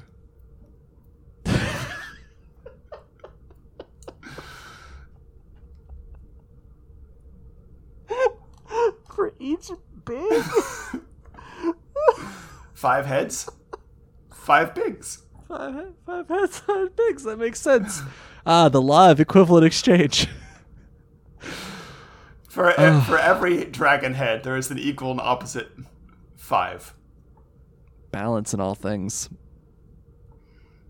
Uh, what was your favorite part of this episode, Jimmy? Uh, what was the best? My favorite part of this episode, I think this is the first time we've seen two of the same card on the battlefield on opposite sides. It's Jinzo versus Jinso. yeah, certainly recently anyway. Yeah, and it's not usual that we see because usually like you summon Dark Magician and it's like, oh, that's Dark Magician. But like this is the first time we've seen that it's like, oh, they're just cards. You can have more than one of them out at a time. It's not as like it's That just reminds me actually. the one guy. I think that was the last time that we saw two cards on opposing sides was when Yugi battled Arcana in the Clown Pit, uh, and it was Dark Magician versus Dark Magician. Except that was a palette swap Dark Magician. Remember that? It was it was a palette swap Dark Magician that Yugi converted because his soul is more closely aligned with the waveforms of the Dark Magician. They're friends. Am I misremembering They this? They go way back. They're friends. That's it. They're friends. Uh, but now there's just two Jinzos, and it's rare that we see that. I don't know. I think Yeah, it makes a, a good it. mechanic. It's like, oh, you're destroying my trap cards. Well, guess what? I'm destroying your trap cards. Fuck you. Yeah, fuck you, buddy. Mutually assured Jinzo. two can play this game. Uh, yeah, no, that was What's good. Mutually best? assured Jinzo. I think should we should write that down as a uh, as an episode title alternative. uh, my best was Yugi's not so subtle hinting. You know when he's Yeah. like, you know, Joey, uh, not everything's about uh, uh, attack, Attack points. points. oh, oh, wink, wink, and nudge, nudge. Attack points. If you if you catch my drift, Uh, if you're picking up what I'm putting down, Uh, uh, uh, Joseph Wink, wink. It's like it's like playing bridge or something where you're like trying to tell your partner what you have in your hand without like actually saying anything so you're like oh wow the uh the weather sure was warm while i was walking to the club wink wink you know i am the king of my castle It's. I know this is a kid's show, but it's really like beating poor Joey over the head. Yeah, I mean, he was also doing that thing where he was like, "Uh, Yugi, you know, uh, uh, hey, bud, uh, that trap, that's pretty, op- that's pretty. Mm, I don't know how I feel about that. Yeah. Hey, so it's it's a little bit of back and forth. That's actually my worst. I know oh, really? Yeah, okay. I know Joey is it. the the comic relief dumbass here, but he's also like number two in Duelist Kingdom. He's a very talented individual. Please let him do smart things. Like he, Yeah. he would, especially with his best friend Yugi, he would know that Yugi was setting up a trap by making it obvious. But I, they didn't let him be smart. Well, so here's the thing. Here's the thing, though. I think it was fine that he's still kind of a dumbass because he does that thing, and I forget now if it was this episode or the last one, where he attacks the face down card instead of attacking uh, uh, catapult turtle. I think it was last episode. We didn't talk about it. But he goes to attack the face down card, and Yugi goes, No, Joey, wait, that's a risky move. And Joey says, Risk is my middle name. Joseph Risk Wheeler. and like it, most of his cards are luck based like he's just like throwing caution to the wind and like just his superpower is that he is lucky Yeah, I guess. But I feel like he would. Joey knows Yugi well enough that he know he would he should know that Yugi is not dumb enough to just play so obvious a trap. that's true that's true if nothing else joey is being else. a bad friend by not trusting Yeah. yugi Please let Joey be able to do good strategies without Yugi helping him out. yeah What was your worst? i brought it up a little bit earlier was the animation really weird in this episode or was it just my like strange viewing experience I think I know picked up on that a little bit. I wouldn't say it's really weird, but it's definitely a slightly different style than we're used to. and it like changed styles like shot shot by shot it was a different style depending on like how far away you were from a person or like what kind of action was happening in the shot because there were some close-ups of Tristan where like his face didn't move, nothing was shaded. His his eyes look like they've been like copied pasted from some other document. And then there are other shots, like the like another angle of Tristan, where it's super smooth, like new school style anime, where he's like doing the slick like mouth movements as he makes a really like smarmy facial expression, and it's very detailed. And then that happens with all the characters. Like there's a scene where Duke, his his he's in the the shot the whole time. He does not move. I noticed that. Like his body, his eyes, everything is rigid as the other characters talk, but he takes up most of the frame, so it is very obvious. It was weird too because there I now that you mention it, I do remember seeing some shots where the big five were talking, but they were Yeah. like superimposed like behind Tristan, but Tristan wasn't moving. He wasn't saying the words Yeah, yeah. out of his mouth. It was like clip art of Tristan. Mhm.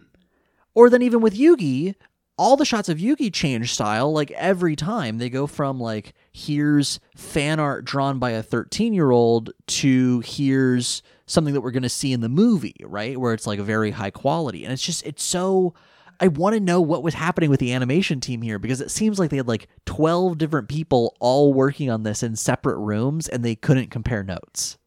That would be interesting to f- figure out. That would be a, a good uh, investigative story, some kind of like retrospective on the conditions of this studio that was like making all these episodes of Yu-Gi-Oh. Yeah. What was this what what what, what was this like? it seems like there's a lot going on back there. and it's like I, you know I, I think i would have been fine if it was any of the art styles shown. Like I, I don't know that i was really like upset. I mean obviously the the shot where duke didn't move for 12 seconds or whatever was weird but like i wouldn't have minded. But the fact that it kept switching was really strange. It was like every time i looked back at the screen after taking a note it was like watching a different cartoon. Yeah, I, I'm sure you picked up on it more because you were watching it faster, but uh, it was. was i in, in i was ingesting it at a higher speed at a higher rate a higher rate of dueling? my my, my Yu-Gi-Ohs per second was was uh, boosted. One Yug per O. Uh, yeah. So I don't know. It was it was strange, and I'm curious to see if it happens in the next episode. We'll find out when we get there.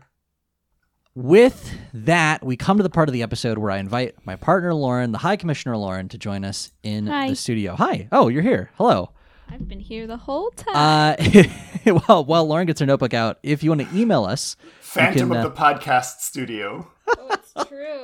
Uh, if you want to email us, you can email us at youactivatedmypodcast at gmail.com. We have an email from listener Simi that I'm going to paraphrase because, as we've come to expect from the architect, the mayor of Simi City, Simi Simerson, uh, it's, it's a lengthy one about our last task dungeon. Simi said, uh, I just I was trying to reopen the email and I typed Simi into the into the Google Into into the Google. Google machine. Um, Simi was mentioning that we were a little off because Simi had suggested uh, the last task dungeon task that we'd done, and we used the name but not the specifics. So there was there was it was based on the Grave Robber Yu-Gi-Oh card. And so uh, the architect, the mayor of Simi City, provided an updated version of that task that I will forward to Lauren uh, so that we can use that in the future. Um, the, Grave the other robbing thing, two. Excellent. More graves. You know, I'm always up for some good grave robbing. uh, the the other thing It's that, one of my special interests. It, it is actually. Uh, Yeah, uh, well, is. grave borrowing. Uh, you could call it that. Sure. Well, you're not going to put the grave. Well, I don't contents rob them. back. I don't rob them. Yeah. Well, sometimes you do put them back. Actually, I've helped with that as well. Um, Dig up some bones, dust them off, put them right back someone else, those bones someone for the else dug them up. for someone else to dig up. Someone else, yeah, Uh, exactly. it's Simi did say that We're getting despite off topic. despite having a slightly off task compared to to what they'd recommended, uh, it was for a, a good laugh. It, was used for a good laugh. So good. well, I'm glad, Good on us. and I'm I will definitely do more grave robbing themed situations in the future. Uh, and then Simi also says, first and foremost, Tyler did nothing wrong in all caps. So I am vindicated. Uh, thank you, Simi, for your email. But you won that one, didn't you? I did win that one. And I did nothing wrong. These Oh, 2 things can be true at the same time. Simi's special precious boy. Tyler is to Simi as Beta the Magnet Warrior is to Jimmy. Whoa. Uh, I'll take it. Yeah. I'll I'll I'll allow it. Special precious. You're boy. Simi's mascot. I don't mind that. Um all right. So this week we have invited my partner Lauren, the High Commissioner Lauren, into Hi. studio to play a little game that I like to call You Activated My Podcast Season 3 Yu-Gi-Oh! or Not Season 2 colon Enter the Task Dungeon, a game in which Jimmy and I pick one monster each from our teams of monsters and make them compete in various tasks that the High Commissioner Lauren has laid out for us. I wonder what our neighbors think this is. I have I wonder if they can hear us and hear you doing that intro through the wall. you know, I don't interact with our neighbors much. Me either. Um, I'm pretty sure they think that we're just the loud Americans. And yeah, well, we are that. You know There- those Americans always yelling about Yu-Gi-Oh. that is that is the American pastime. Uh, uh, I there was a time when I felt self conscious about it, but I feel like if it was really a problem, they would have said something by now. I don't know. They're British. That's they true. probably Yeah. won't. Well, then you know what? I'm just gonna let it ride. I'm just gonna keep doing my thing. That's all you can do. That's all I can do. Um, Jimmy, it is your turn to choose your monster first. Hmm, Tyler, I was looking over my list of monsters here, and I think this week I'm gonna go for just a real grim and gritty edge lord. I'm gonna pick up Dark Paladin. Ooh, Ooh. hell yeah. Dark Paladin. Dark Paladin really is a grim and gritty edge lord. Dark Paladin's awesome. Dark, Dark- Paladin is Dark Magician if he was in Dark Souls. yeah. Look at this edge Wow. boy. Just triple dark there. This is yeah, this is uh truly born of blood. Love it. Um Look Look at this fucking sword staff thing. It's got like three different sword sections, and one of them has a can opener. Oh, it does. Well, you know, so that, that's so he can pop open a can of whoop ass. Yeah, it does, doesn't it? Yeah, Uh so, hmm, very okay. the darker, Well- edgier Dark Magician. What am hmm. You like like eighty three percent dark, right? That's pretty dark. That's pretty dark. He's pretty freaking dark. Vanta Black Magician. um, hmm, okay. Do I want to go Anything over sixty percent dark, magician is dark. Is very dark. Uh, This is a chocolate joke. I I yeah, it took me a second to figure that out, uh, but I got there in the end. Um, I hmm, I can't decide whether or not I want to go like also gritty and dark because I kind of can. Man, I've left myself some just a weird bunch here. Fun Uh, fact about Dark Paladin: he is, according to the official rules, uh, he cannot be summoned by Anish Kapoor. Is that a? Is That's that a, my that's my extremely specific Vanta Black joke. I was and gonna there's gonna be like one art nerd who's gonna understand it. somebody Never is mind. really enjoying that. that's very funny. Um. Okay. Sorry, did you see that uh, he made pinkest pink in a response? as a Oh response? yeah. There's a new pink. It's the pinkest pink as a I response remember seeing to something- Vanta Black. About the pinkest pink. Pink. Yeah. Pink is the new black. Eh, Eh. we'll see. Uh, Jimmy, I was trying to figure out how dark and edgy I want to go to match you, and I have decided to go only kind of dark slash edgy, uh, and I have selected Cyber Harpie as my monster du jour. Whoa. Oh, Uh, Cyber Harpie is a, a, a favorite of Mai Valentine, level four winged beast. Um, she's pretty punk. She's wearing like uh, what looks like um, it looks like something you'd see in an exercise video in the '90s. Like she's got like yeah, I can you know see like it. l- like big old leg warmers, tights, and then like a like a one piece bodice type thing. But she has spikes uh, on her shoulders, and I thought for a second it looked like a spike coming out of her boob, but I think that's just the other shoulder pad. Yeah, I think that's just coming off her armbands. Additionally, I just Very now noticed punk. this. She doesn't have human hands. She has like like bird wings that end in claws, and one of those claws is what's holding the electric whip, which is what I think really brings her into the gritty cyberpunk future. It's pretty cool. So, so I'm looking at our two cards side by side, just comparing their aesthetics. It's very Mm-hmm. punk versus like industrial goth. Yeah, I, I think I think He this was is a definitely boy, like she was a girl. I think Cyber Harpie is really playing into like my my days as a wannabe scene kid. And Dark Paladin is what then? Uh, your Just me now. your. uh, yeah. I mean, I think you need to get a hood and then get an even spikier hat to put inside your hood. That so would you be can match pretty Dark. Paladin. there you go. That's what I can get you for Christmas. That'd be Just a really good. spiky hat. yeah. Uh, all right. Hi, Commissioner Lauren. Hi. What is Hi. the task? Oh, I'm gonna let you sip your coffee. Gotta respect the coffee. The High Commissioner. Nope, that's nothing. uh, Hi, Commissioner. Hi. What is the task that you've prepared for us this day? So, this is another open-ended one. Ooh. Interpret that as you will. Okay. All right. But today I would like you to get the big promotion. Oh. To get the You're big up. promotion. You're up for a big promotion. How do you succeed at it? How do you achieve? Okay. Uh, Jimmy, you picked first, so it's my turn to go first, right? I believe so. Okay. So, uh, I have been playing a lot of Hades recently. Uh, and Lauren, I know you have not played Hades. No, I haven't. it is a game where you play a character who is trying to fight his way out of the Greek underworld. And uh, in the process of that, one of the bosses that you have to fight on one of the levels are the uh, the Furies. Uh, so so you there are three of them, and you date one of them uh, or you used to date one of them, and then you can romance that one. Like you get back together. Spoilers for Hades. Um, so that's that's Megara the Fury, um, and her job is to keep people from getting out of the underworld. So it becomes kind of an issue when you, her boyfriend, are trying to get out of the underworld. In this world that we're imagining that Cyber Harpie is up for promotion, I am picturing sort of that scenario where Cyber Harpie's job is to keep people in cyber hell. Cyber Harpie Ooh, what is cyber hell? Cyber Harpie is a mod on Second Life. the purest form of cyber hell.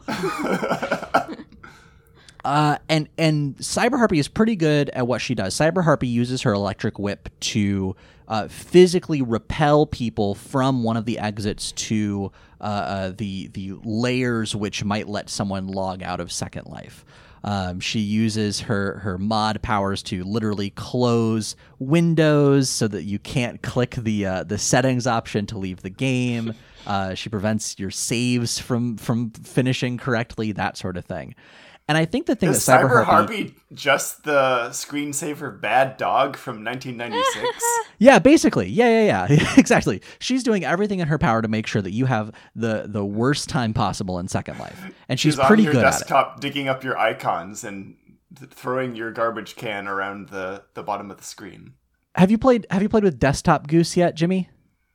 Desktop Goose, no. Yeah, it was. It, is I'm this pretty, like from Untitled Goose Game? Yeah, yeah, yeah. So it was in. I'm pretty sure that that itch bundle. I think it might even be free now. But after Untitled Goose Game came out, somebody made that app that you're describing, but it's the goose, and so Amazing. Amazing. so the goose will like pop up on your computer and start like dragging windows around and like opening things and closing things Oh, I randomly. want that. That's cute. Um, uh, I'll fun I'll send it to you, Lauren. I think it's I think it's for Windows only.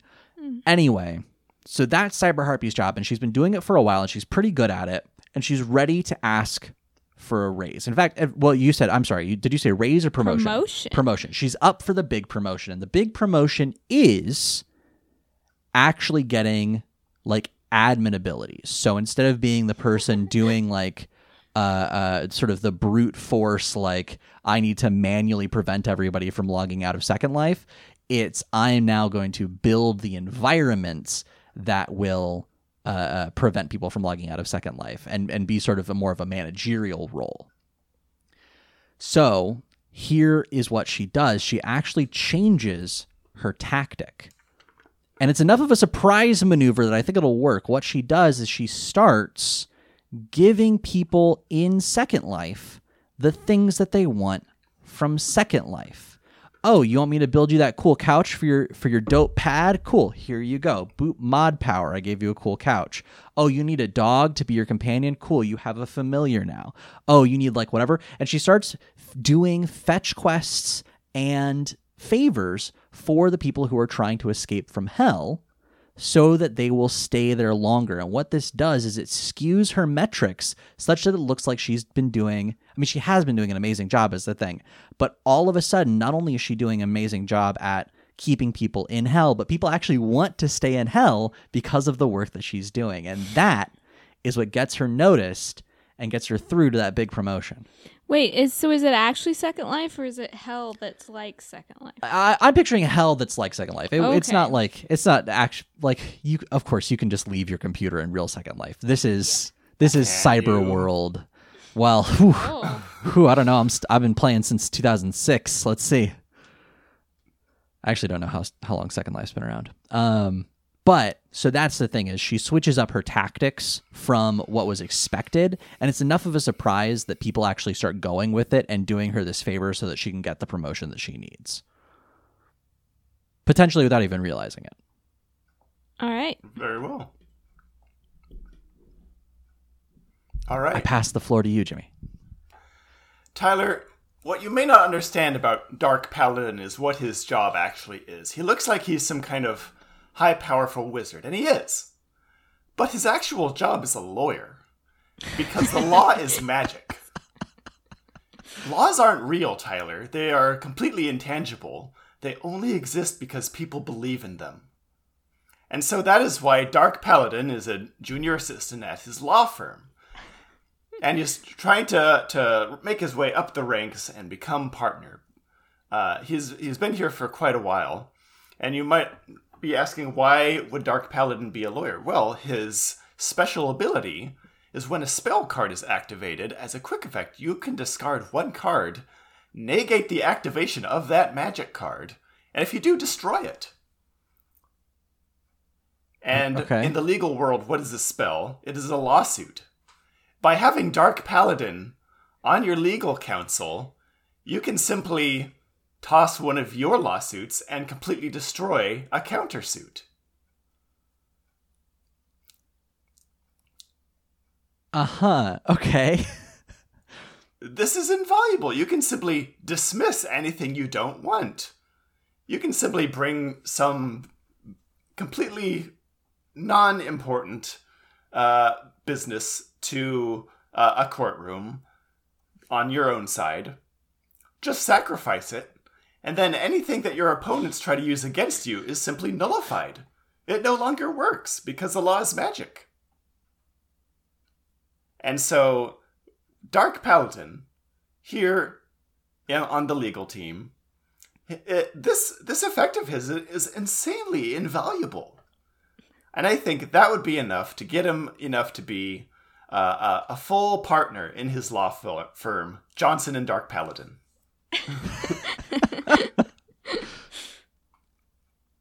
All right. Okay. He made it. He's making the big bucks now. Good job, Dark Paladin. Dark Paladin attorney at law. I want to watch this Ace Attorney crossover. Absolutely. Yeah, me too. Absolutely. Tyler, any rebuttal? Uh, I mean, I have I have one. So you bring up that this is Dark Paladin's special ability, Mhm. and the thing is, is like that's always been Dark Paladin's special ability, right? Like Yes. he came into the firm with this ability. If he's been demonstrating this ability the whole time he's been there, I don't know that that's going to put him up for a up for a, a promotion because there's no growth. You know, there's no there's no uh, uh, hunger there in Dark Paladin's eyes. Like they Oh, hire there him Oh, at a there's hunger. There is hunger. Do there's there's something. Tyler, there's a void. You have Uh, any but but idea how much the rival firms would pay to have Dark Paladin on their side? see, this is this is what I'm this is what I'm trying to I'm trying to get out of you, Jimmy. Is he comes into this firm, he gets hired as a as a junior, whatever, with this supposedly amazing ability. What is he doing that actually gets the promotion? Is, is he just doing the same thing that he's always been doing? Because that's not very like that's not promotion material. He has to prove himself over and over. It starts. No one just hire. They don't know when they hire him just how magical he is. He has to prove that in court. Well, that's his that's his fault for not putting that shit on his CV. that's what a cover letter's for, my friend. You can write anything you want in your cover letter, but when it co- when push comes to shove, you have to back up your words with actions. And his action is I to think you can write anything you want in a cover letter. I think you, I think you need to put You could. It would get you in a hell of a lot of trouble. Ah, yes, I uh, have great leadership skills, like when I took the ring to Mordor. Showed a lot of initiative. Uh, okay, all right. Well, you know what? I I'm gonna I'm gonna leave my rebuttal as is. I don't think Dark Paladin is showing a lot of growth, but I will leave the ultimate decision up to the High Commissioner. Unless Jimmy, you have a rebuttal for Cyber Harpie. Uh, I will just say that he is actually a fusion summon. So when he was originally hired, he was actually just Dark Magician and his law partner Buster Blader. They had to combine their themselves to form Dark Paladin. Oh, To get the Ah. promotion, sometimes you just have to fuse yourself with another person. You know that would save the company a lot of money because that's one less person to pay. yep. at least in in benefits and vacation time. Right. You just leave the salary the same. That's only one person. Well, no, he's getting a That's- promotion. Yeah. Is he? That's why he wants that promotion. I don't know. Let's let's go to the High Commissioner and find out. Hi, Commissioner Lauren. Hi. You have heard our pitches. the Task Dungeon. It is now time that you make a verdict. Yeah, I'm sorry, Tyler. I have to give it to Dark Paladin. Ah. That is Dark Paladin Attorney at Law. Sorry, Dark Paladin, Attorney at Law, Esquire. Uh, yeah, Yay. partly because job, I Dark want Paladin. to read this fantasy series where lawyers are magicians and That does sound like the are premise. That's spells. fair. Of an That's a pretty anime. fun. That's a pretty Sounds fun pretty twist. I'll- great. no, yeah, I, I like that. That's Uh, one of it- those. That's one of those anime titles that's like super long, and it would be called something like "My Lawyer is the Dark Paladin from Yu-Gi-Oh." Sounds like a Chuck Tingle novel. Oh God. Um, and Really, and- what I want to see is just like a bunch of people in a normal law office, and then there's this guy with his huge spiky armor. Yes, well, that's what I was gonna say. If you don't know when I say goth to boss, if you don't know what I'm referring to, Google it because it's one of my favorite things that exists. Anyway, it's Noel Fielding from the IT crowd, who is a goth to begin with, and then he he goes to this seminar on business and becomes a boss. So he does this whole like he starts becoming like a public speaker on how to go from goth to boss, and it's wonderful. Ah. And that that's what Dark Paladin reminded me of. As soon as you chose him, I was like, "Oh, I hope I hope this goes goth to boss territory." There we go. There we go. Well, I would still like to have Cyber Harpie as the moderator of my digital hell. that would be pretty good. That would be pretty good. I would good. prefer if anyone, to simply not be in digital hell. I think Isn't that what 2020 is? I think in a way this Man. means that that listener Dab is Cyber Harpie as the moderator of our digital hell, uh, heart of the dot cards slash Discord. Uh, uh, if you want to join our Discord, that's the URL. This brings us now to the end of the show. We will thank the High Commissioner once more. Thank you for being on the show. Uh, and thanks for having me. and thank you all for listening. Uh, if you want to reach out, again, you can email us at youactivatedmypodcast at gmail.com. Our website is heartofthe.cards. Our Twitter and Instagram, when we post there, is yampod, Y-A-M-P-O-D, and our Discord is heartofthe.cards slash discord. And there's links to all that stuff in all those places. Um, next week, uh, we'll be back with Merger the Big Five Part 3 Three. three. And until next time, Let's waste these five suits.